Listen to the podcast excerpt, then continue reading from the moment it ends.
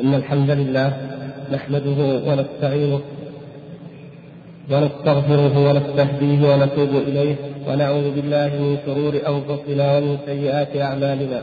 من يهد الله فلا مضل له ومن يضلل فلا هادي له. وأشهد أن لا إله إلا الله وحده لا شريك له. وأشهد أن محمدا عبده ورسوله. اللهم صل وسلم وبارك على عبدك ورسولك محمد وعلى آله وصحبه أجمعين. اللهم علمنا ما ينفعنا وانفعنا بما علمتنا إنك أنت العليم الحكيم. وبعد أيها الإخوة المؤمنون كما تعلمون نحن في بداية كتاب الإيمان أو موضوعات الإيمان. من أبواب العقيدة المشتمله التي اشتمل عليها هذا الشرح. وهي الفقرة السابعة والستون بالنسبة لفقرات هذا الكتاب. وقد سبق أن تحدثنا بالأسبوع الماضي وفي فترة ما قبل الحج عن المقدمات الأولى التي لا بد من معرفتها وهي الإيمان عند أهل السنة والجماعة ما حقيقته وما أجمعوا عليه فيه وانتقلنا أيضا وسبق أن تحدثنا عما ذكره المؤلف هنا رحمه الله من الفرقة التي اشتهرت وخالفت في هذا الباب وهي أول فرقة ظهرت في هذه الأمة أعني بذلك الخوارج. وفي الأسبوع الماضي استعدنا على سبيل الإجمال واستعرضنا ما كنا قد تحدثنا عنه من قبل والآن إن شاء الله نستعيد أو نستعرض شيئا عما قلناه بالنسبة لموضوع الخوارج. ثم بعد ذلك إن شاء الله ننتقل إلى الشرح التفصيلي لجمل وعبارات الشارح رحمه الله تعالى. فقلنا اولا عن كلمة الخوارج ما معناها الصحيح في الاصطلاح معنى الخوارج أو على من تطلق الكلمة على المعنى الصحيح الخوارج جمع خارجة. الخوارج جمع خارجة. كلمة الخوارج جمع خارجة. مثل فواكه جمع فاكهة. أو فواطم جمع فاطمة مثلا. وهذا كثير في لغة العرب. فيجمع فاعلة تجمع فاعلة على فواعل. وكما جاء في القرآن. والقواعد من النساء. القواعد جمع قاعدة. نعم. هذا أيضا جمع خارجة. إذا خارجة معناها هذا صفة كلمة خارجة صفة كأننا قلنا فرقة خارجة ثم تركنا كلمة فرقة لأن معروف وقلنا خارجة. وجمعت على خوارج مثل طائفة وطوائف. وهي طائفة خارجة أو فرقة خارجة. طيب خرجت عن ماذا؟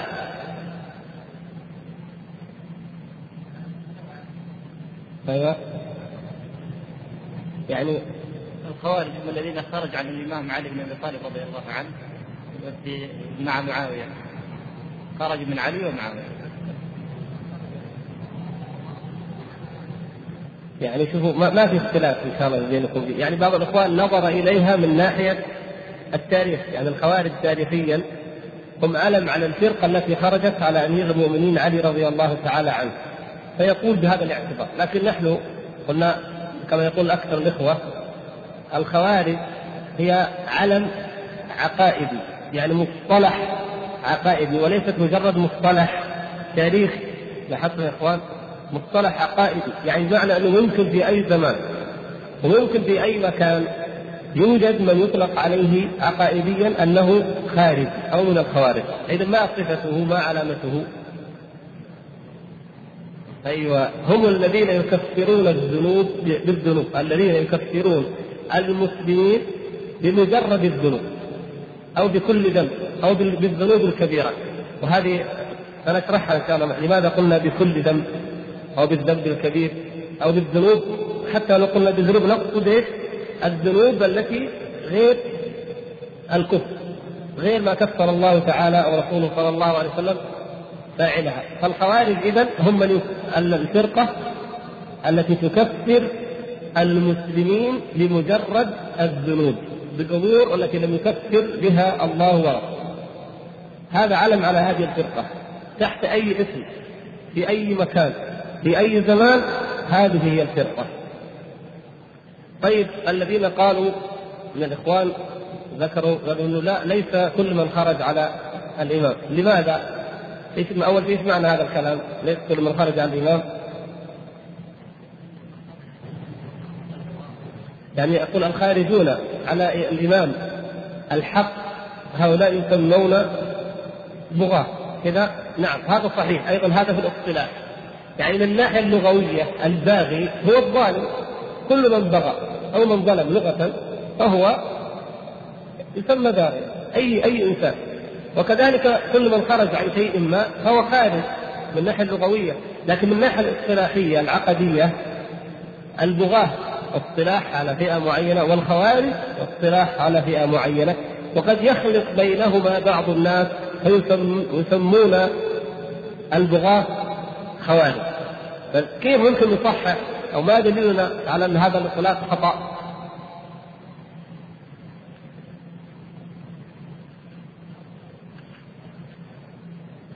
أيوه يعني من الناحيه التاريخيه ومن الناحيه العلمية، نعم. من الناحيه التاريخيه ليس كل من خرج على علي رضي الله تعالى عنه سمي من الخوارج، يعني هو علي رضي الله تعالى عنه كان يعني من وجهة نظره على الأقل ان معاوية بن أبي سفيان ومن كان معه من الصحابة رضي الله عنهم أجمعين خرجوا عن طاعته. فهل سماهم خوارج أو اعتبرهم خوارج؟ لا. اذا هذا هذا من الناحية التاريخية نعم. فليس كل من خرج على الإمام الحق يسمى أو سمي خارجيا هذا يعني من الواقع التاريخي. وأيضا من حيث الاستدلال المجرد نقول يعني أن الإنسان قد يخرج أو قد يخرج على الإمام الحق وهو معتقد بعقيدة أهل السنة والجماعة. وقد يظل في طاعة الإمام وهو معتقد لأحد مذاهب الخوارج لعقيدة فرق إحدى فرق الخوارج اذا ليست القضية مرتبطة بطاعة الإمام أو اعتقاد ولاية الإمام الحق نعم وإنما هي على الصحيح مرتبطة بماذا؟ بمسألة العقيدة. البغاة القضية عندهم ليست قضية اعتقادية وإنما هي مخالفة عملية. خالفوا عمليا. فقد يكون الإمام والباغي الذي خرج عليه على عقيدة واحدة. كل منهم مثلا على عقيدة أهل السنة. أو قد يكون الاثنين على عقيدة أخرى. المهم أنه ليس لا, لا يشترط أن يكون هذا الذي خرج على عقيدة الخوارج، لكن أخطأ كان إذا كان خرج على الإمام الحق أخطأ في خروجه. فسمي باغيا لخروجه على الإمام الحق وعدم دخوله في طاعته. أما الخارجي فسواء يعني كان داخلا تحت حكم الإمام أو خرج عنه قاتل المسلمين أو لم يقاتلهم فهو كل من اعتقد عقيدة الخوارج. حتى لو لم يكن له إمام. ليس من الشرط أن يكون له اماما. كما حدث بعض فرق الخوارج عينت اماما والبعض كان يعتقد عقيدة الخوارج وما يزال يوجد من يعتقد عقيدة الخوارج وليس له إمام. معين. فإذا يعني نحن بهذا نكون قد ميزنا بين الصلاحين بين كلمة الخوارج وبين البغاة. فليس كل من خرج عن الإمام يسمى خارجيا؟ نعم خارجيا بالذات يعني الخوارج واحدهم إيش؟ خارجي وليس خارج خارجي. نعم. ثم قلنا بعد ذلك الخوارج فرق. ولكن اختصرنا لكم أو أوجزنا جملة أنواعهم وأصنافهم. هذه هي التي تهمنا كثيرا لأن في جميع العصور ظهرت الخوارج أو يمكن أن تظهر فكيف نعرف أو كيف نميز بين درجاتهم؟ وخاصة لنعرف هل يوجد منهم فرق موجودة اليوم أو غير موجودة.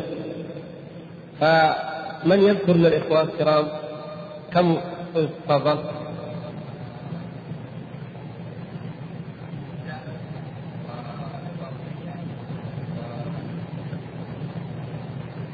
أيوة النجدات والأباضية طيب وغيرهم.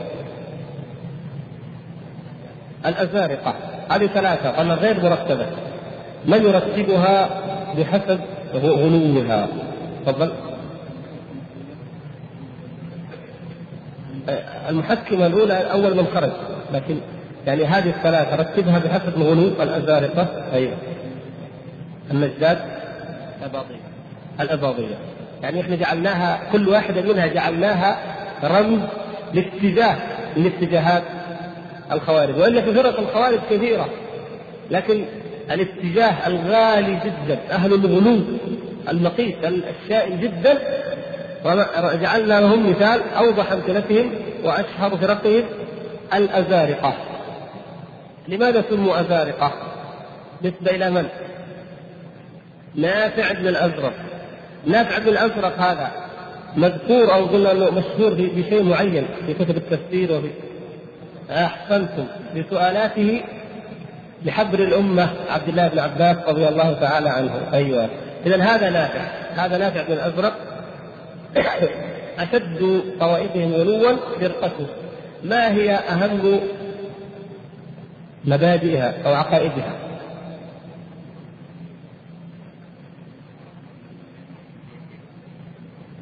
أيوه. أيوه نعم. يعني كل الناس عنده كفار كل المسلمين عند ناس عبد الازرق كلهم كفار إلا من كان معه حتى القعدة كما كما يسمونهم. يعني حتى من كان على عقيدته ولكنه قعد ولم يلتحق به وبأتباعه فهو عندهم كافر عند الازارقه هذا أكبر وأعلى درجة يمكن أن تتصور في الغلو أن فرقة أو طائفة تكفر كل من عداها من المسلمين. نسأل الله العفو والعافية. فإذا الإيمان فقط يعني كأنه على رأي نافع كأنه بعد النبي صلى الله عليه وسلم بقيت الأمة مؤمنة في أيام أبو بكر وعمر. باتفاق الخوارج جميعا لاحظوا باتفاق الخوارج جميعا. أبو بكر وعمر رضي الله تعالى عنهما ما في إشكال عند الخوارج جميعا أنهم كانوا أئمة عدل وهدى وتقى لكن بدأت الإشكالات عندهم من عثمان. اذا المجتمع الإسلامي في نظر الازارقه هو فقط ما كان عليه النبي صلى الله عليه وسلم والصحابة ثم ما كان في أيام أبي بكر وعمر ثم ينتقل إلى نافع بن الأزرق وطائفته التي كانت طائفة محدودة في آه، وسط الجزيرة العربية وشرقها. فقط. هذا هو على كلامه ومن عداهم ارتدوا وكفروا حتى من كان على عقيدتهم ولكنه لم يلتحق بهم. ما في عندهم شيء اسمه تقاه. لا. هؤلاء القعدة وإن ادعوا أنهم قعدوا تقاة أو تقية لا. هؤلاء أيضا كفار. نسأل الله العفو والعافية هذه هذا معتقد الأزارقة يعني خلاصته طيب. الفرقة الثانية. أحسنت. النجدات. لماذا النجدات؟ لأنه نسبة إلى نجدة. نعم. هذا صح نقول إيش؟ النجدات.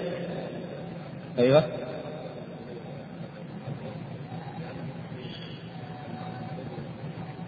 أيوه. يعني النجدة بن عامر الحنفي. زعيم النجدات كأن من أتباع نافع. تركه انفصل عنه. وهكذا الفرقة دائما. وقال لا نحن لا نكفر يعني خفف كما ذكر الأخ. نعم خفف من, من هذا الغلو. وقال من لم يكن على عقيدة الخوارج فهو كافر. سواء التحق بهم أو لم يلتحق بهم فالذي لم يلتحق بهم هذا يعتبر آثم أو مقصر لكنه لا يكفر يعني هذا تخفيفه هذا فإذا الاعتبار عند نافع بماذا؟ بالتبعية. من اتبعه ووالاه هو المسلم. أما نجدة فجعل الاعتبار بالمعتقد. فمن اعتقد العقيدة التي هو عليها فهو عنده مؤمن. لكن ليس من اتبعه وناصره وحارب معه مثل من كان على عقيدته وهو قاعد. القعده هؤلاء مقصرون وآثمون إلى آخره لكنهم عنده لا يخرجون من الدين مثل ما يغرى نافع. جميل. هذا موجز أيضا خلاصة الفرقة الوسط بالنسبة للخوارج نسأل الله أن يعافينا وإياكم من الضلال طيب والفرقة أو الطائفة أو المنهج ثالث أيوه. عبد الله بن أباض أيوه. فهم كفار السلطان وجنده هم المسلمون هم الكفار. عندهم هم عندما يتكلمون هم عن السلطان لا يعنون السلطان يعني السلطان هم هم. يعني الخلفاء خلفاء بني أمية وخلفاء الدولة العباسية ما ما حكمهم عندهم؟ عندهم كفار. أيوه يعني هم ضيقوا دائرة الكفر الاباضيه الكافر عندهم هو السلطان وعسكره. ويقولون وهم يهاجمون العوام. ويستحلون يقولون أنهم لم يدخلوا على السلطان وينصفونه لذلك يقتلونهم ويدخلون عليهم من هذا الباب يهاجمون العلماء مو العوام. بالضرورة. يعني قصتهم مع أبي مجلس هذه هذا هو الهجوم على العلماء. لأن الأباضية يقولون الكافر لاحظوا عندهم ليس الكافر هو الذي خالف عقيدة الخوارج. الكافر عندهم هو السلطان ومن والاه. يعني خلفاء بني أمية أو بني العباس ومن والاهم. وأما البقية فهم في ليس الكفر الأكبر لكن كفر نعمة كفر دون كفر. والمؤمن من الحقيقي من وافقه ومن كان على دينه. اذا لاحظتم التدرج أي الفرق هذه بقيت باسمها يعني باسمها إلى عصرنا الحاضر؟ أيوه الاباضيه الفرقة الأخيرة. أين يوجدون؟ نعم في عمان وهم يقارب 50% من السكان. وهذا أقوى يعني مكان أكثر مكان. وفي أيوه في دول المغرب يعني ليبيا والجزائر قلة فين كمان. قليل جدا يعني يمكن بس عشان قريبين من عمان. أيوه في تنزانيا تنزانيا وكينيا كانت لهم كان لهم وجود. عدد أيضا قليل جدا. هذا هذا وجودهم وهذه عقيدتهم الآن لعلكم ما نسيتم الأباضية الموجودون الآن في العالم عندهم قضية من قضايا العقيدة يجعلونها محل المفاصلة والموالاة والمعاداة ويكفرون من خالفهم فيها مع أنها إحدى إحدى جزئيات العقيدة لكن في نظرهم جعلوها أهم شيء. إيش هي؟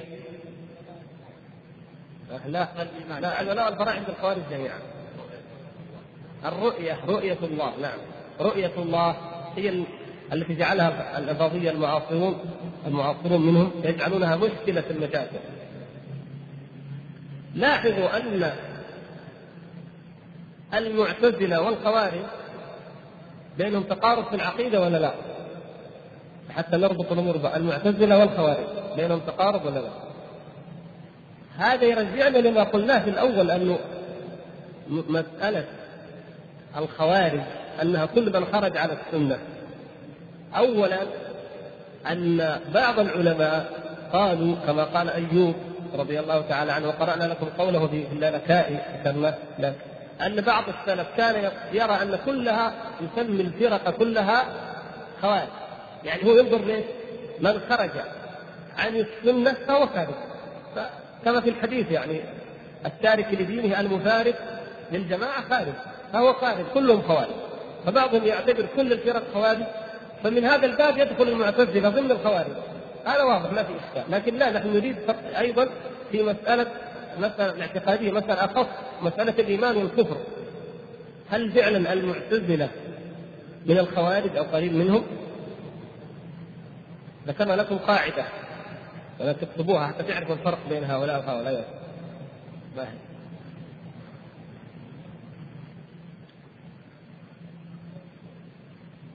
أحسنت إذا قلنا هم إيش؟ يتفقان في الحكم ويختلفان بالاسم كيف يعني؟ من يشرح هذه العبارة؟ ذكرت العبارة ولا لا؟ الخوارج المعتزلة فرقتان تتفقان في ماذا؟ في الحكم في حكم مرتكب الكبيرة في مصيره في مآله ولكنهما يختلفان في الاسم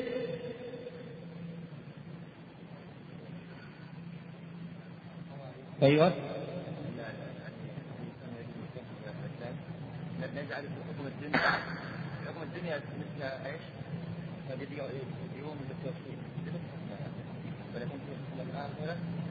يعني أيوه خلنا في الاخره عشان يعني. اذا يتفقان في ماذا؟ ما يتفقان عليه هو أن مرتكب الكبيرة خالد مخلد في النار. لاحظتم يا إخوان؟ الخوارج والمعتزلة. نسأل الله أن يعافينا وإياكم من الضلال. يتفقان تتفق كلا الفرقتين. متفقتان على أن مرتكب الكبيرة الذي يموت غير تائب طبعا خالد مخلد في النار. لكن يختلفان في الاسم. فأما الخوارج ونعني بهم النجار والأزارقة وكذلك الأباضية بالنسبة لمن خالف عقيدتهم أو كان على السلطان ومن مع السلطان ومن والاه فهؤلاء عندهم يسمونه ماذا؟ كافر. يعني في الدنيا اسمه كافر فالآخرة كافر يخلد في النار. إذا سواء. أي بالنسبة لهم من ارتكب الكبيرة زنى أو شرب الخمر أو سرق أو فعل أي شيء وخالف بذلك معتقدهم معتقد الخوارج فهذا من هنا من الدنيا. يعتبرونه مثل اليهودي أو النصراني. يعني في الدنيا كافر وفي الآخرة خالد مخلد في النار. وخلاص. هذا مذهب الخوارج. المعتزلة قالوا في الدنيا يخرج من الإيمان ولكنه لا يدخل في الكفر. لا يدخل في الكفر. قال هو في منزلة بين المنزلتين. يعني في, مكان لا, وجود له. يعني ليس مؤمنا ولا كافرا. بين منزلتي الإيمان والكفر. نجعله في منزلة. بين منزلتي الإيمان والكفر. فلا نقول مؤمن ولا نقول كافر. طبعا الخوارج المعتزلة قالوا ذلك لأنهم وجدوا أنه ما يمكن أن يقال إن الزاني كافر. لأن النبي صلى الله عليه وسلم رجم الزاني ورجم الزانية وشهد لكل منهما بالتوبة والإيمان ولم يعاملهما معاملة المرتدين. وكذلك السارق شارب الخمر. واضح جدا لكل مسلم أن النبي صلى الله عليه وسلم لم يعامل مرتكب الكبيرة معاملة اليهود أو النصارى قالوا لا إذن الخوارج عندهم غلو. طيب ولماذا لا تقولون إن إنه مؤمن؟ كيف يكون مؤمن وقد عصى الله؟ هم يخالفون مذهب أهل السنة والجماعة في مسألة الإيمان. فلم يستطيعوا أن يقولوا مؤمن ولم يستطيعوا أن يقولوا كافر. وهذا ينقلنا إلى قضية المنطلق الذي تنطلق منه جميع الفرق وأصل الضلال الذي ظلت فيه جميع الفرق في هذا الباب الذي سنعرض له إن شاء الله وهو موضوع زيادة الإيمان ونقصانه. لكن نحن نقول يعني بالنسبة ل... ل... ل... ونحن نستعرض عقائد الخوارج بالجملة المعتزلة والخوارج هذا وجه الشبه بينهما في أول امرهما لهذا آه، أحد الشعراء يقول برئت من الخوارج لست منهم من الغزال منهم وابن باب ومن قوم إذا ذكروا عليا يطيلون التأمل في السحاب. البيت الثاني الروافض معروف الرافضة. هم يقولون أن علي في السحاب وأن البرق صوته والرعد صوته هذا معروف هؤلاء السبائيه الروافض.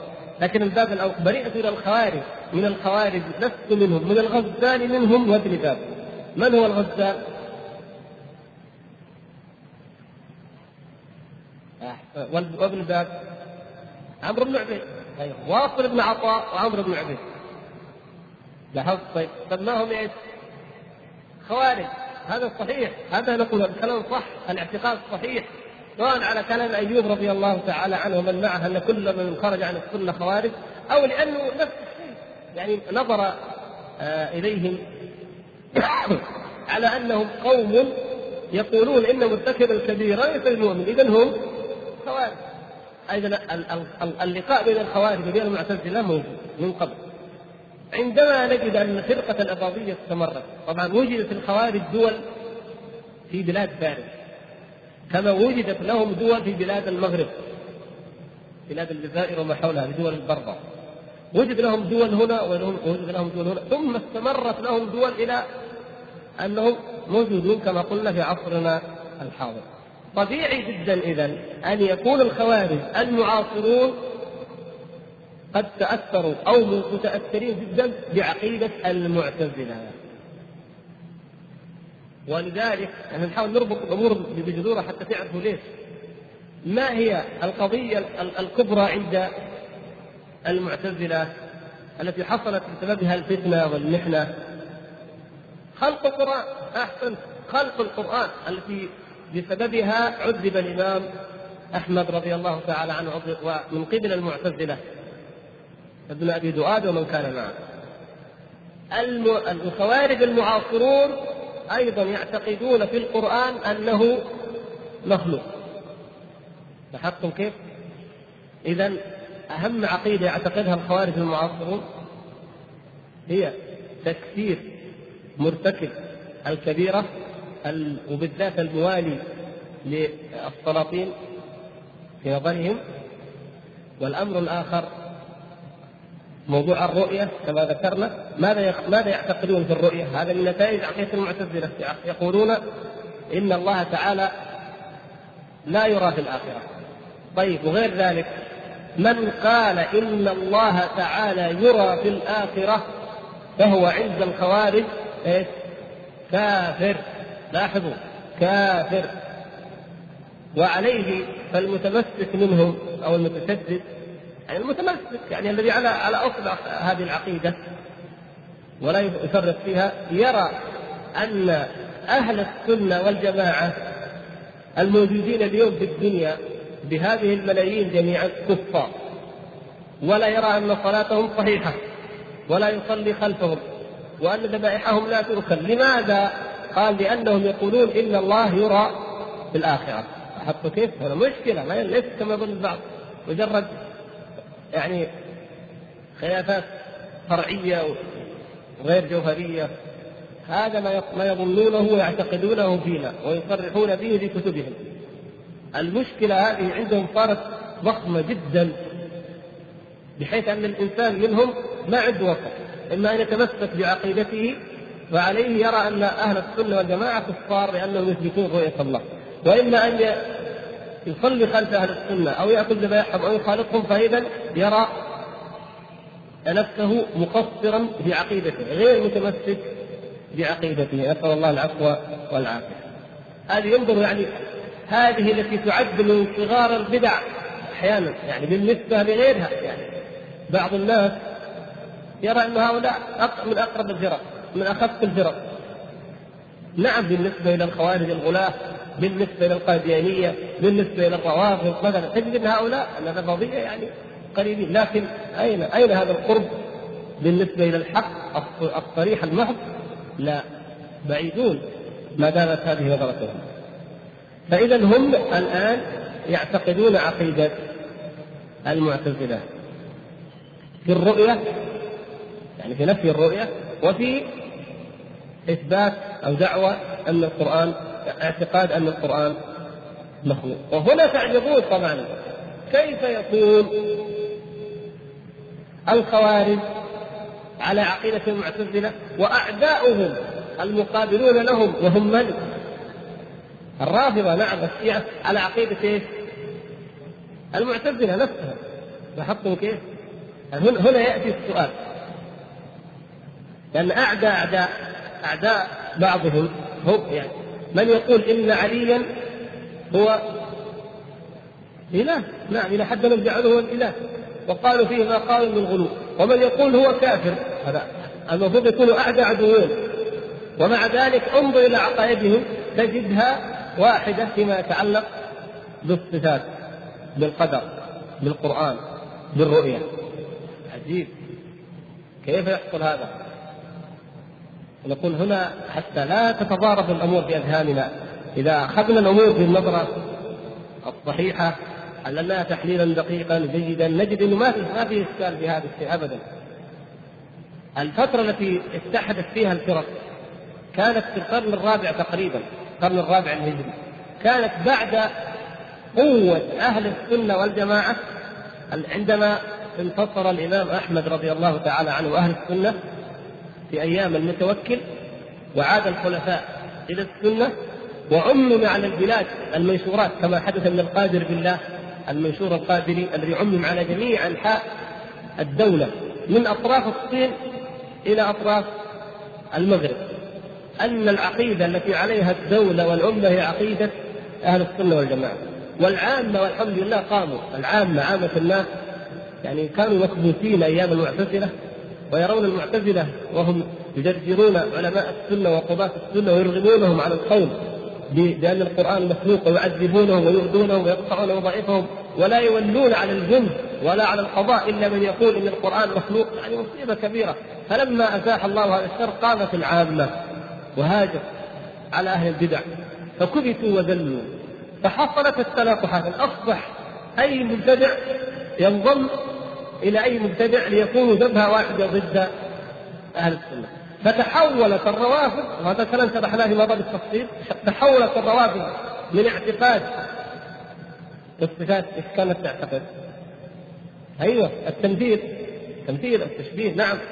إلى النفي يعني راسا على عقل. بينما كانت على مذهب هشام بن الحكم الرافضي وداود الزواربي تركته وأصبحت خمس الصفات على مذهب المعتزله الكل تعاطف مع المعتزلة. كل أهل البدع الآن تعاطفوا وتكتلوا مع المعتزلة لما نبذوا. أو ظهرت البدع تقريبا في بوثقه واحدة وهي بوثقه الاعتزال وعلم الكلام الذي أنشأه المعتزلة. نعم. فالرافضي كما تجدون ما شاء الله شيخهم ابن المطهر يتكلم؟ في نفي الصفات وفي القدر على مذهب المعتزلة. تجدون الخارجي أي كتاب من كتب الخوارج أيضا يؤيد وينتصر لمذهب المعتزلة. الزيدية تنتصر وتؤيد مذهب المعتزلة. رغم الخلافات الموجودة بين الزيدية وبقية الروافض وبين الشيعة بعموم فرقها من جهة وبين الخوارج من جهة أخرى. وهكذا. يعني الكل جمعتهم أو جمع جمعهم العداء لأهل السنة. وحدتهم العداوة لأهل السنة وهذا ابتداء من القرن الرابع. أما قبل ذلك فكانت الخلافات بينهم تجعل كل طائفة منهم فرقة مستقلة. وشيخ الإسلام ابن تيمية رحمه الله يأتي بنظرة عميقة جدا. ذكرها في أكثر من كتاب له منه رسالة تسعينية. يقول إن الذين كان الإمام أحمد يناظرهم ما كانوا كل جميعا من المعتزلة. يعني الشائع والمشهور هو ابن أبي دؤاد والمعتزلة وهكذا. هذا يقول لاجتهاد لكن في الحقيقة كانت هناك فرق أخرى لكن لم تكن بذاك الوجود بذاك الظهور بذاك القوة. يقول بل كان ممن ناظرهم النجارية والبكرية والضرارية. فرق فرق أخرى تأخذ الاعتزال بعض الشيء وتخالف بعض الشيء. البكرية دائما تحصل يقول لك هذه هؤلاء أتباع بكر ابن أخت عبد الواحد. كثير من الأخوان قلنا لكم هذا الشيء ولا ما قلنا؟ في كتب الفرق. يعرفونها بأنها أتباع بكر ابن أخت عبد الواحد. بعد ما استفدنا شيء ما فهمنا شيء. لو أن لنا فهم بالرجال وبالأئمة وبالعلماء في ذلك الزمن عرفنا ما المقصود بهذه العبارة. من هو عبد الواحد؟ من العلماء؟ لا. عبد الواحد بن من؟ أيوه عبد الواحد ابن زيد. عبد الواحد بن زيد إمام المحدث المعروف. فهم عشان بكر مين هو بكر؟ أصل المعتزلة وأهل البدع في جميع العصور ما كانوا إلا شراب لا قيمه له فمين هو بكر؟ ما حد يعرف بكر. بكر مين هذا؟ ما له قيمة. قالوا لا هذا ابن أخت عبد الواحد. عبد الواحد معروف عند الناس ذاك الزمن. الآن تقول من باب معروف العلماء الناس كلها تعرف العلماء. لكن هؤلاء مغمورين جهال حتى الوزراء بل حتى الخلفاء يغمرهم التاريخ لكن من الذي يبقى؟ أما الزبد فيذهب جفا وأما ما ينفع الناس هذا هو العلماء يبقون معروفين فلذلك البخاري معروف الخلفاء الذين كانوا في عصر البخاري ما حد يعرفهم الأمراء اللي كانوا يحكموا بخارى وقردوا واذوا البخاري ما حد يعرفهم من كان يدير الشرطة في بغداد أيام أيام احمد؟ ما هم شرطه يعني مدينة صغيرة؟ شرطه العالم كله يعني ذاك اليوم. مين هو؟ ما نعرف. من كان مدير الديوان مثلا؟ الدواوين كانت موجود ديوان كذا. لا لا يؤبه لهم. ذهبوا. الخلفاء ذهبوا. والوزراء. فيبقى العلماء. فالتعريف كان بالعلماء. إذا إذا وجدنا البكرية وقالوا لك أنه ابن أخت فهم يقصدون أنه ابن أخت عبد الواحد ابن زيد الإمام المحدث. نعم الراويه وكذلك الضرارية والنجارية. فالإمام أحمد رضي الله تعالى عنه ناظر هؤلاء جميعا. يعني كانت هناك عدة اتجاهات لكنها لم تتوحد بالشكل الكلي الكامل إلا عندما ظهرت كتب الروافض كالنوبختي وغيره. فقرر الرابع وإذا به ينتصر لعقيدة المعتزلة. وإذا بالزيدية أيضا تتحول إلى الاعتزال.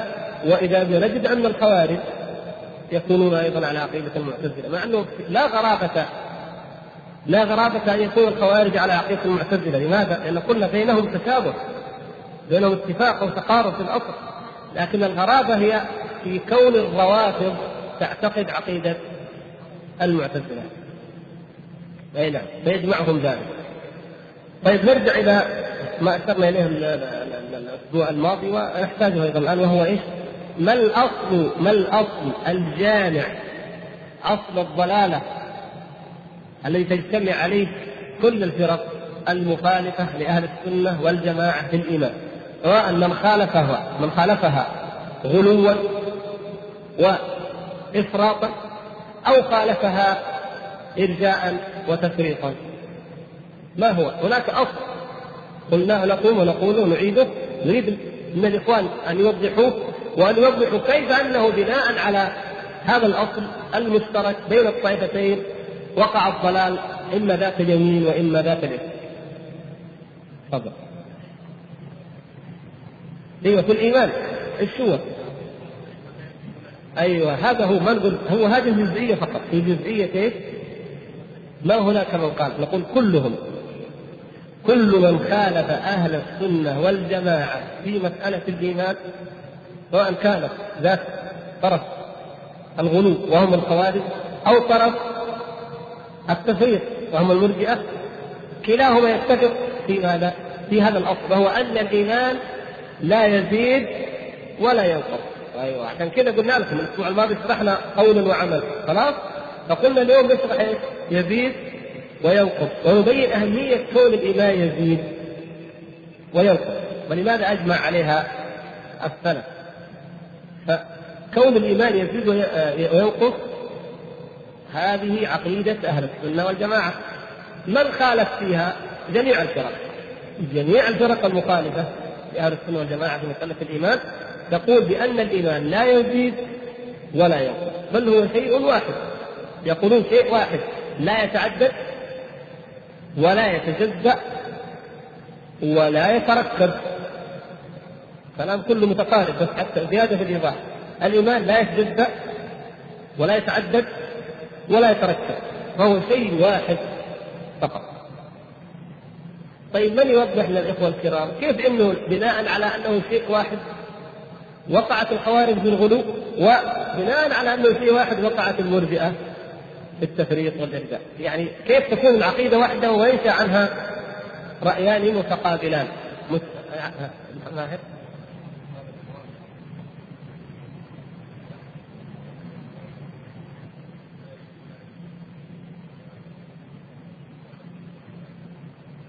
يعني ما دام إنه شيء واحد. طيب.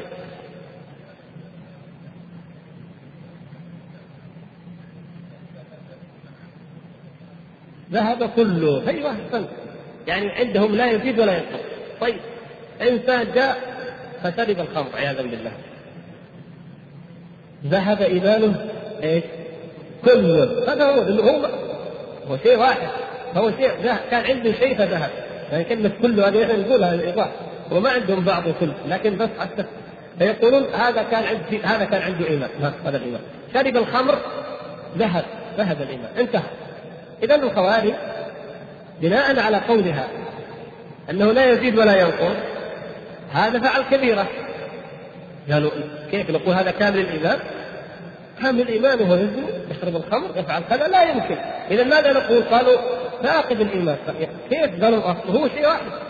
ما دام ما هو موجود عنده فهو مفقود معدوم. فبناء على هذا الأصل كفروا مرتكب الكبيره طيب والمرجئة؟ كيف بناء على هذا الأصل؟ تقول عكس ذلك. تفضل.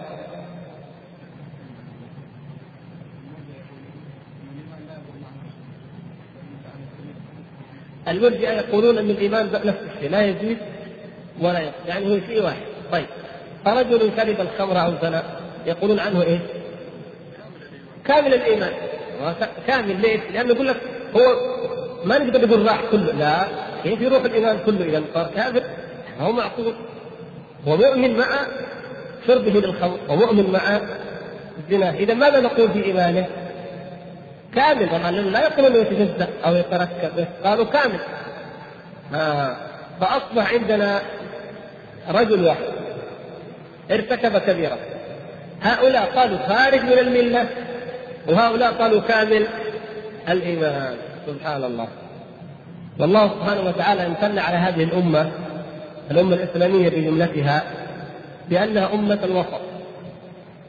أمة الوسط. وكذلك أهل السنة كما يقول شيخ الإسلام رحمه الله وهو حق من أعظم الأصول من أعظم صفات أهل السنة أن أهل السنة وسط بين فرق الأمة كما أن أهل الإسلام وسط بين أهل الملل. شوفوا عيسى عليه السلام. اليهود تقول إنه ابن زنا نعوذ بالله من شوف كيف الكفر. النصارى تقول إله. المسلمون يقولون هو رسول الله عبد الله ورسوله. وكلمته ألقاها إلى مريم وروح منه كما قال صلى الله عليه وسلم. هذا. وسط لا لم يجعلوه إلها ولم يجعلوه ابن زنا والعياذ بالله وينكروا نبوته وسط. المسلمون وسط بين أهل الملل والأديان. وأهل السنة والجماعة وسط بين فرق الأمة. قالوا لا نحن وسط. ما وسط؟ لأنهم هم فكروا لاحظوا الفرق لأنه فكروا قالوا والله ترى أحسن شيء نكون وسط. لا لأنهم يتبعون الدليل. لأن الدين هو نفسه وسط دائما. فلانهم يتبعون الحق. والدليل. ما الدليل؟ يقولوا لا دل الدليل على أن الإيمان يزيد وينقص ويتركب أو يتجزأ من أجزاء. اذا فنحن نقول يعني أهل السنة إنه يجتمع في الإنسان المعصية مع الإيمان. لكن ليس الإيمان الكامل وليس ترك الإيمان بالكلية. لا إيمان ومعصية. طاعة ومعصية. طبعا ما في فرق بين طاعة ومعصية وايمان لأنه الطاعات كلها من الإيمان. شعب للإيمان. ما الدليل على أن الإيمان يزيد وينقص؟ إحنا قلنا الإجماع طبعا الإجماع أقوى الأدلة. ما في شك. كيف الإجماع أقوى الأدلة؟ لأنه لا بد أن يستند إلى يستند إلى نص إما نص يدل دلالة نصية دلالة ظاهرة وإما دلالة خفية المهم أنه مستند إلى نص ولو إلى عمومات نص فالإجماع يدل أو أجمع أهل السنة والجماعة على أن الإيمان يزيد وينقص. طيب ما هي الإجماع ذكرنا لكم مصادر في الماضي.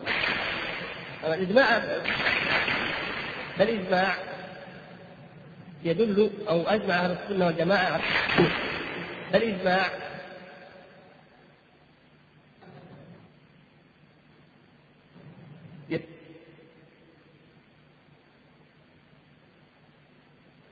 يدل أو أجمع أهل السنة والجماعة على أن الإيمان يزيد وينقص. طيب ما هي الإجماع ذكرنا لكم مصادر في مضى وثبوته فما هو مستنده؟ مستند الإجماع. تفضل.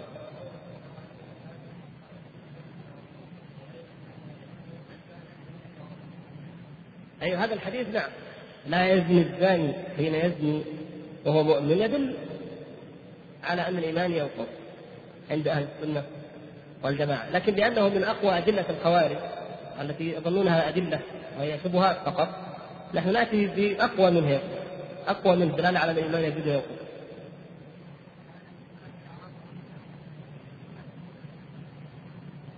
طيب دليل صريح. والذين اهتدوا زادهم هدى. طيب جميل. زاد الذين آمنوا إيمانا. ويزداد الذين آمنوا إيمانا. اذا كان عندهم إيمان ثم الإيمان يزداد. طيب. إنهم فتيه آمنوا بربهم وزدناهم هدى. فزادهم إيمانا وقالوا حسبنا الله ونعم الوكيل. نعم. تمام. زادتهم إيمانا وعلى ربهم. يتوكل ما شاء الله. ليزدادوا إيمانا مع إيمانهم. ما شاء الله. تمام. ذكرها. أيوه بس يعني قلنا في الزيادات والنقص الصريح أيكم زادته هذه إيمانا؟ أيوه فأما الذين آمنوا زادتهم طيب الحمد لله. اذا عندنا أدلة صريحة في الزيادات. طيب يعني في الآيات. و والنقصان. والنقصان مشكلة في ناس قالوا ما في دليل على الإيمان ينقص. أيوه أيوه.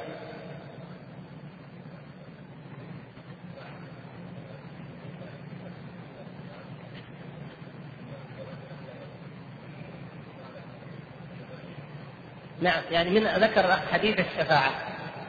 حديث الشفاعة حديث متفق عليه عن أنس رضي الله تعالى عنه. وعن غيره أخرجوا من النار من كان في قلبه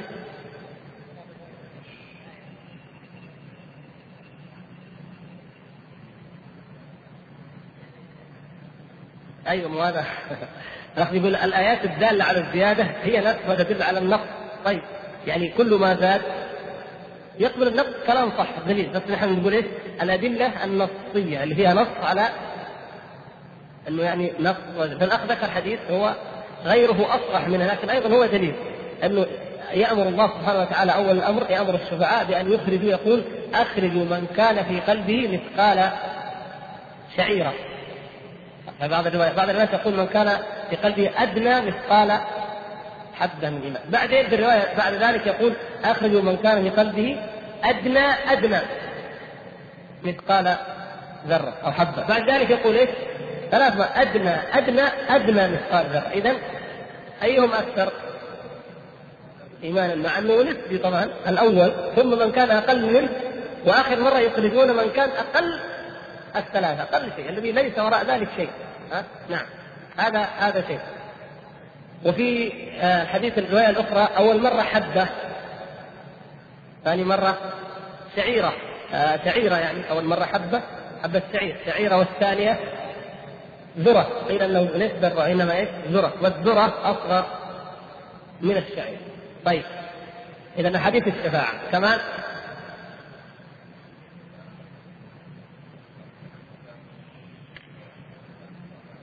أيوة وصف النبي صلى الله عليه وسلم للنساء. ما رأيت من ناقصات عقل ودين. أسرب ذو اللب منكن إيش يعني؟ كيف يعني ناقصات عقل ودين؟ يعني حجم المخ أكبر وحجم مخ الرجل أصغر. وهذا نقص العقل والدين. النبي صلى الله عليه وسلم بنفسه بين الحديث ما يحتاج. هو بنفسه. قال وما نقصان عقلها وما نقصان دينها؟ قال إيش؟ أيوة أليست تحيض؟ وإذا حاضت؟ لا تصلي سبحان الله لا تصلي ولا تصوم وإن كانت تقصد الصيام لكنها فهذا نقصان دينها نقصان دينها لأن الصلاة من الإيمان. وما كان الله ليضيع إيمانكم ما هو؟ صلاتكم إلى إلى بيت المقدس. نعم هذا كما تعلمون الحديث الصحيح لما قالوا كيف الذين ماتوا عند محولة القبلة؟ كيف إخواننا الذين ماتوا وهم يصلون إلى بيت المقدس؟ وما كان الله ليضيع إيمانكم؟ أي صلاة جعل الصلاة إيمانا. فلهذا شريك بن عبد الله القاضي لما جاء عنده حماد بن أبي حنيفة ليشهد قال تقبل شهادته قال لا أقبل شهادة من يقول إن الصلاة ليست من الإيمان. ردك. قال لا أقبل شهاده من يقول ان الصلاة ليست من الإيمان، طب اذا من الإيمان، الصلاة من الإيمان، نقص الصلاة نقص في الإيمان، فالمراه أنقص دينا من الرجل أنقص دينا من الرجل ليش؟ أنقص إيمانا من الرجل ليش؟ لأنها أقل منه عملا. فلو أن رجلا وامرأة عاش كل منهما مثلا خمسين سنة ثمانين مئة سنة أيهما صلى أكثر؟ لأن المرأة يمر عليها في كل شهر بضعة أيام وكذلك مع كل ولادة أربعون يوما لا تصلي فيها. إذا في نقص ولا لا؟ هذا هو الذي فسره به النبي صلى الله عليه وسلم. وأما نقصان العقل نعم فأن فإن الله سبحانه وتعالى جعل شهادة الرجل تعدل شهادة فإن لم يكن رجل فامرأة. طيب. أدلة أخرى لأن النقص قلنا مهم قبل الله يفتح عليك. نعم. من رأى منكم منكرا فليغيره بيده. فإن لم يستطع فإن لم يستطع فبقلبه. أخذ وليس وراء ذلك من الإيمان حبة خردل شفتوا كيف؟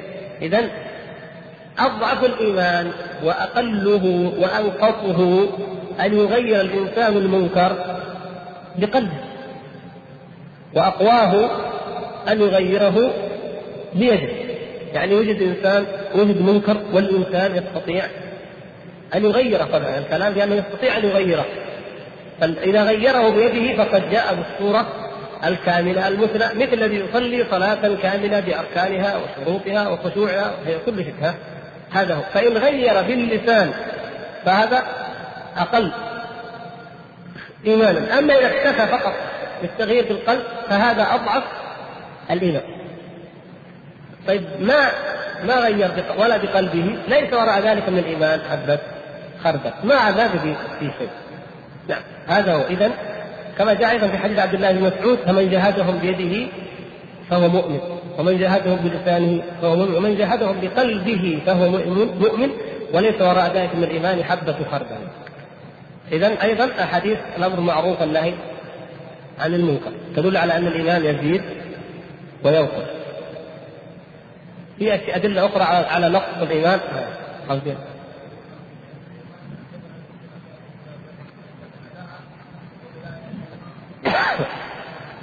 نعم حديث شعب الإيمان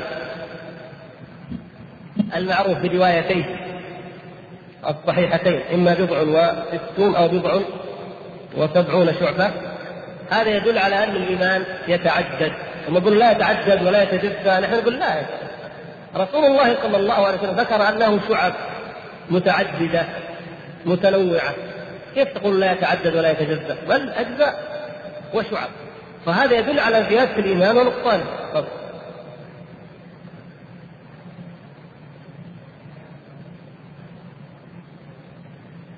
حديث حنظلة يعني. نعم.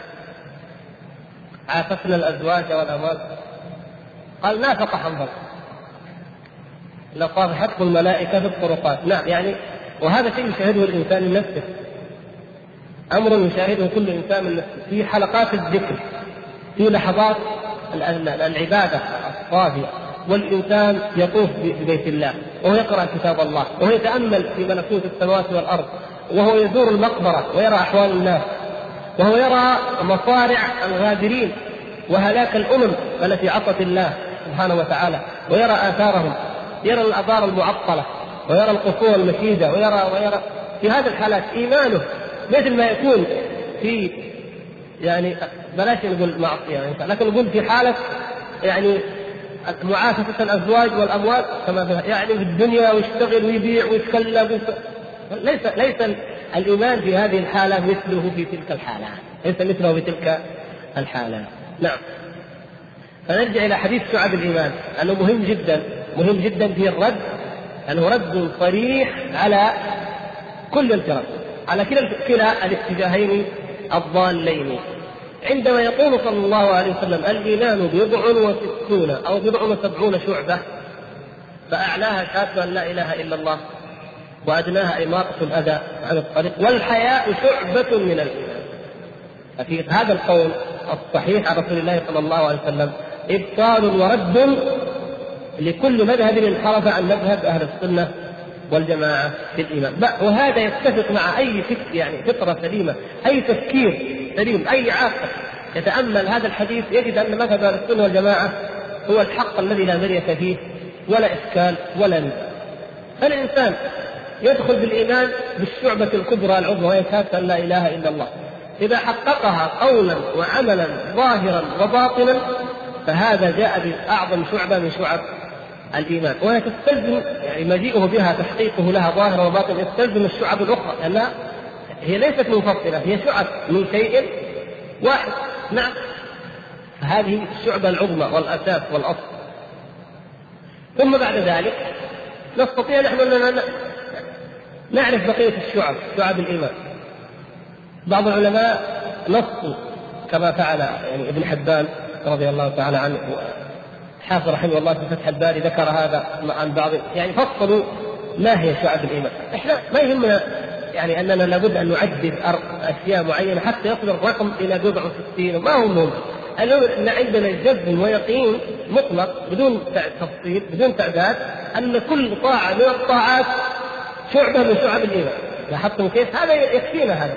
كل طاعة من الطاعات شعبة من شعب الإيمان. بر الوالدين شعبه من شعب الإيمان. صلة الرحم شعبة من شعب الإيمان. الإحسان إلى الجار شعبة من شعب الإيمان غض النظر عما حرم الله شعبة من شعب الإيمان وهكذا شعب كلها ترجع إلى الأصل والشيء الواحد فواقع الناس الذي يراه كل إنسان من نفسه أنه يأتي بشعب ولا يأتي بشعب أخرى.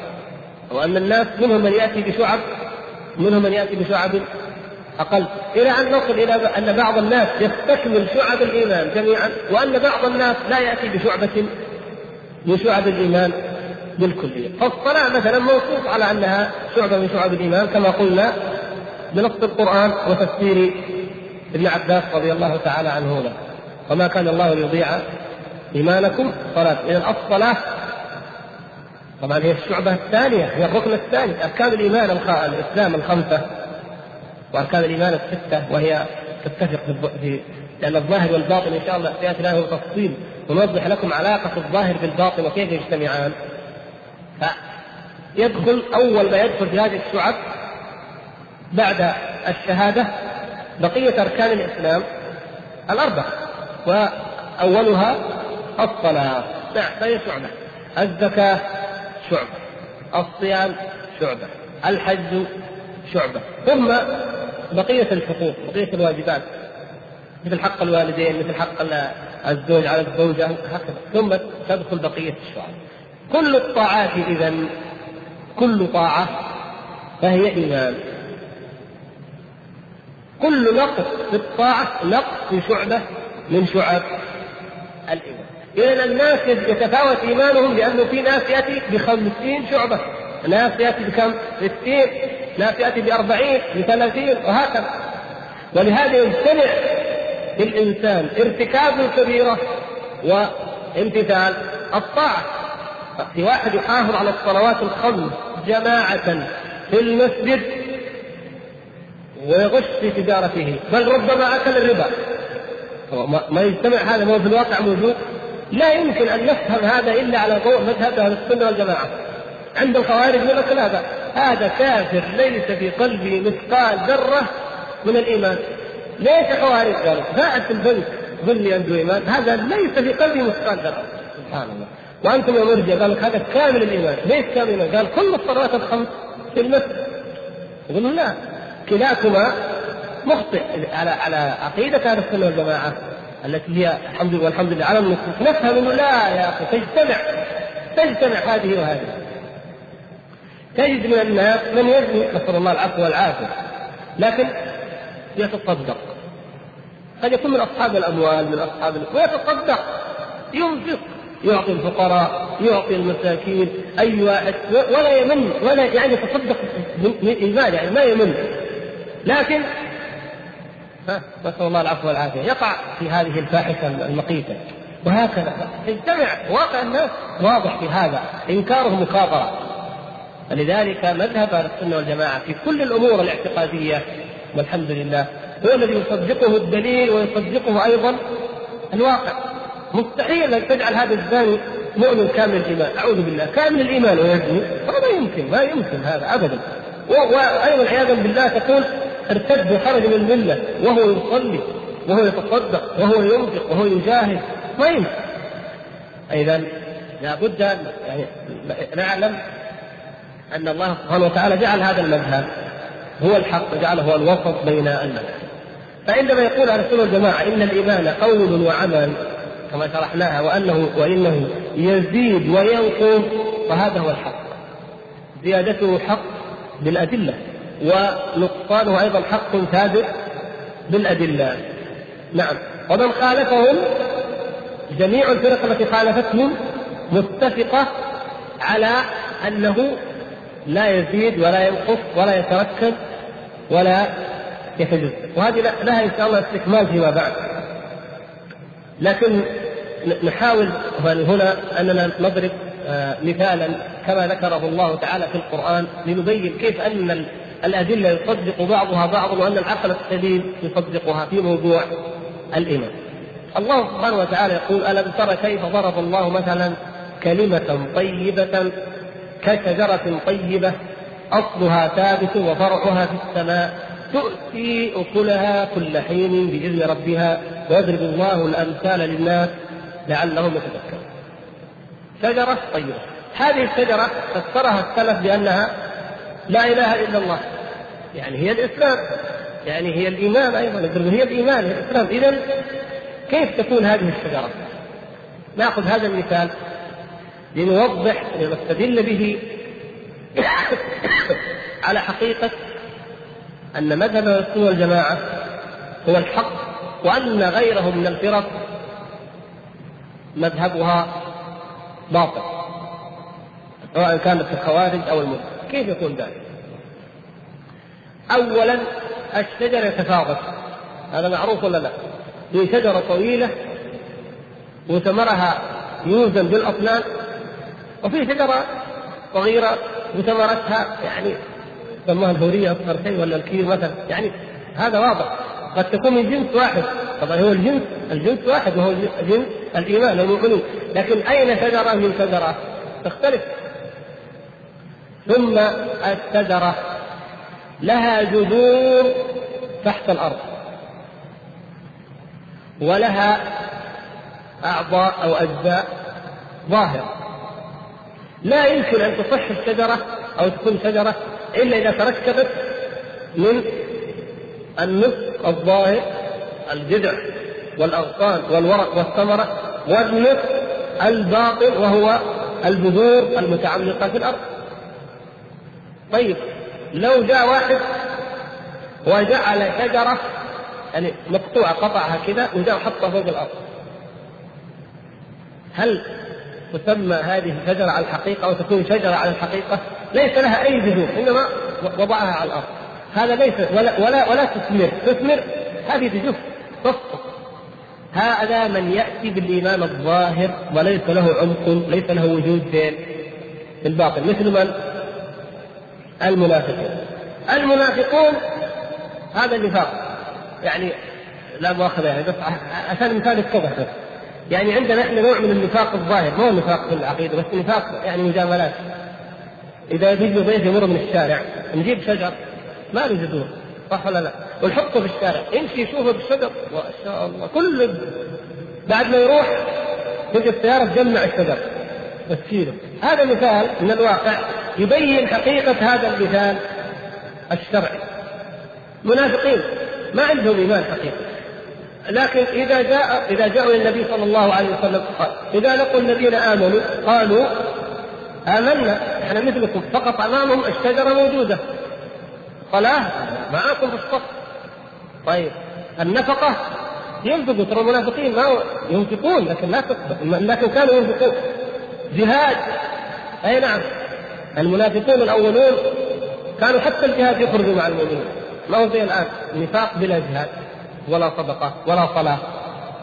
فيعني كانوا يخرج. إذا الشيء الظاهر موجود يا أخي. إيش تبغى؟ أقول لك إيش تبغى؟ موجود. هذا قدامك. لكن وإذا خلوا إلى شياطينهم قالوا إنا معكم إنما نحن مستجيب ما في لا شجرة ولا ثمرة ولا هذا مثال لمن؟ للمنافقين نسأل الله العفو والعافية. وهذا موجود ولكونه موجودا لكونه يتصور واقعا ضرب هذا المثل. يعني كيف يتصور في الواقع أن الإنسان يكون لديه الإيمان الظاهر وليس لديه الإيمان الباطل طيب هل يتصور أن يكون الإنسان لديه إيمان باطل وليس لديه إيمان ظاهر؟ ها؟ يتصور؟ ما يتصور لا هذا لا يتصور لأنه بالعكس أيوه. هذا ما نص عليه الإمام الخطابي رحمه الله ونقله النووي في شرح مسلم وإن كان يعني ما أقر يعني هو ما ما ليس على لكنه نقله إنسان عنده إيمان يعني عنده يقين وعنده خشوع وعنده إخلاص وعنده توكل كامل ما يظهر على على اعضاء شيء من هذا؟ مستحيل. في الواقع مستحيل. لكن من جهة الدعوة جهه الدعوة نقول كاذب كيف كاذب؟ إذا جاء واحد وقال شوف هذا المسجد هنا قدام شوف كم فيه اشجار فين الشجر؟ قال لك لا في جذور شجر كثير هذا يسمى شجر يعني نقول له الدعوة الدعوة كاملة أصلا إحنا ما نقول ما يحتاج نحفر ربحة الأرض نشوف في جذور ولا لا في جذور إيش نقول له؟ يقول أصلا لا يوجد شجرة لأنك تقول الشجر هذا مغطى زي واحد قبل أمس سبحان الله أنا ما كنت له لكن الناس أنا أقول له ليش في الصلاة ليش ما اصلي؟ قال أنا أصلي بقلبي. والله يا بهذا النص قال أنا أصلي بقلبي. أنا ما كنت اظنه مسلم قال لا مسلم. المسلم ما صليت معنا قال أنا أصلي بقلبي. هذه مشكلة. طيب هذه يقول لك هذه الشجره شوفها شوفوها. ما في شيء. ما نشوف شيء. لا موجودة تحت في الأرض. ما اذا هذا أصلا ليس له شجرة. فاذا الله تعالى لما ضرب مثل بشجرة الإيمان هذه هؤلاء في ناس وإن ادعى قال إنه في جذور ما في شيء. في الحقيقة لا يسمى شجرة ابدا. ولو فرض افتراض أنه في جذور في الأرض ومغطاة فإنها لا تسمى شجرة ولا ولا تعتبر شجرة، الشجرة هي ما كان يجمع بين الجذور وبين الساق والفروع. طيب الشجرة التي جذورها عميقة. وتشرب من ماء طيب ومتوفر لها. كيف تكون نضارة وجمالا يعني بحسب ذلك طبعا طيب شجرة جذورها ضعيفة وتشرب من قليل من الماء أو ماء عكر لابد أن يظهر ذلك أيضا في نضارتها وفي وفي طعم ثمرتها. هكذا أيضا. فالإيمان يختلف يعني ما يغذي القلوب من الإيمان الذي شبهناه بالماء يختلف فيختلف تبعا لذلك نموه. التناسب لابد أن يكون حقيقيا صحيحا جدا متناسبا تناسبا تاما بين وجود البذور وامتدادها ووجود الماء تشرب منه ونقاوته وصلاحيته للنبات وبين نماء الشجرة وازدهارها وكبرها وتناسقها. ضعف هذا أو انعدم فذاك أيضا ضعيف أو معدوم وجدنا شجر ميت إيش نقول؟ واكيد ما في مطر ما جاء أمطار ما في موية ما في الشجر إذا الجذور لم تشرب. فليس هناك اذا المقصود بهذا إيش؟ أن الإنسان إذا أعماله الظاهرة لم تكن كما يرضي الله وكما أمر الله فلا شك عندنا في أن إيمانه الباطن ناقص أو مفقود ما يحتاج. يقول واحد يجي واحد فنقرأ هنا. الذين يقول هذا كفر أحد. ليش؟ قال ما ما ما نعرف القلوب. الله تعالى ما امتحننا بأن نعرف ما في القلوب. لكن أنت إذا رأيت الشجرة جافة قلت هذه الشجرة ليس لا يوجد ماء يسقيها. كلامك صحيح. ما في ماء. لو وجد الماء لا ظهرت. آثاره عليه وهكذا. يعني فنحن ليس لأننا نعلم ما تحت الأرض. لا ولكن لأننا نستدل دلالة ظاهرة واضحة جلية بالظاهر على الباطل لأن هذا يؤثر في هذا وهذا جزء من هذا. فتفاوت الشجر من جهة وإن كان في مكان واحد ومن جنس واحد ويسقى بماء واحد دليل على تفاوت المؤمنين. والشجرة الواحدة أهم ما فيها مثلا الجذع أهم من فرع من الفروع. وبعض الفروع مهم ويمتد منه غصن أقل أهمية. وهكذا فالصلاة مثلا هذه ركن كبير مهم. ثم يتفرع في الصلاة يعني فيها أركان فيها واجبات فيها يعني مستحبات وهكذا. كل شيء له في ذاته أيضا أمور أساسية وأمور جزئية أو فرعية أو تبعية وهكذا.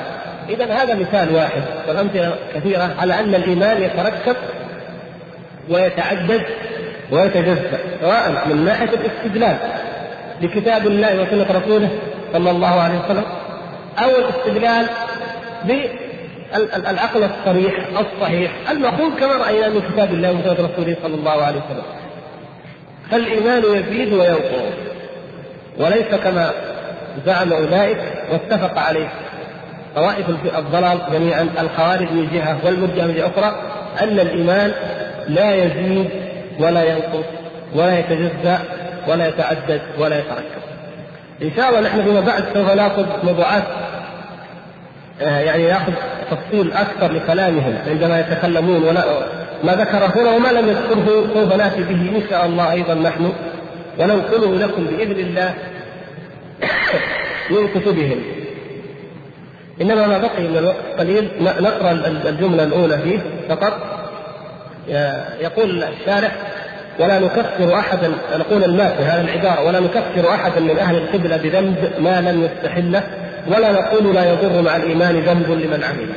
يقول الشارح قد قرأناها مرات أراد بأهل القبلة الذين تقدم ذكرهم في قوله أهل قبلتنا مسلمون مؤمنين ونسمي ونسمي أهل قبلتنا مسلمين مؤمنين. وهذه شرحناها ووضحنا أنها بالأحكام الظاهرة.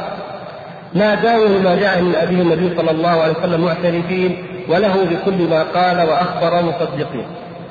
ثم قال يشير الشيخ رحمه الله بهذا الكلام إلى الرد على الخوارج القائلين بالتكفير بكل ذنب. العبارة الفقرة مكونة من عبارتين أو جملتين.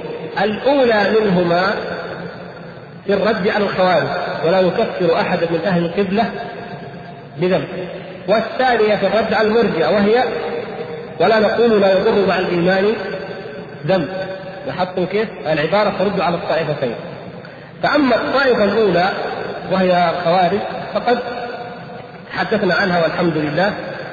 يقول واعلم رحمك الله وإيانا أن باب التكفير وعدم التكفير باب عظمت فيه الفتنة والمحنة عظمة المحنة الفتنة والمحنة فيه وكثر فيه الافتراق وتشتتت فيه الأهواء والآراء وتعارضت فيه دلائلهم فالناس فيه فيه قلنا تضع خط بعد كلمة فيه تضع خط اعتراض ها؟ فالناس فيه تضع خط اعتراض. في جنس هذا شرح في جنس تكفير أهل المقالات والعقائد الفاسدة المخالفة للحق الذي بعث الله به رسوله في نفس الأمر أو المخالفة لذلك. في اعتقادهم ضع خط على طرفين. إذا الناس فيه على طرفين. في ماذا؟ في أهل المقالات والعقائد المخالفة للحق. على طرفين وسط من جنس الاختلاف في تكفير أهل الكبائر العملية. ما هي الكبائر العملية؟ مثل أيوة الأفعال يعني الزنا شرب الخمر السرقة الخيانة الاختلاف النهبة هذه عملية وما هي الكبائر الباطنة أو التي يسميها مقالات فاسدة مثل إيش؟ أيوه اعتقادات الفرق مثل قول القدرية وقول منكري منكري الصفات وما أشبه ذلك، نعم. الناس في هذا أيضا على طرفين وعلى واسطة مثل ما هم في العقائد هو في العقائد مثل ما هم في الأمور العملية. ثم بعد ذلك يأتي فيقول فطائفة تقول لا نكفر منها القبلة أحدا. وهذا الذي إن شاء الله في الأسبوع القادم بإذن الله تعالى نبدأ في شرحه وبيانه. وهو أولئك الذين يقولون لا نكفر أحدا. من هم؟ وماذا يريدون؟ وكيف نرد عليهم؟ ثم نناقش العبارة من جهة العموم والخصوص كما ذكر. هل نقول بذنب أو بكل ذنب؟ وما الفرق؟ بينهما وعلى كلا التقديرين على تقدير أن أنه يقصد العمليات ما الفرق أو يقصد الاعتقاديات. إن شاء الله تقرؤون هذا حتى ما يأتي الأسبوع القادم بإذن الله إلا وقد شرحناه ونشرحه وأنتم على علم به وبعد الصلاة إن شاء الله نستكمل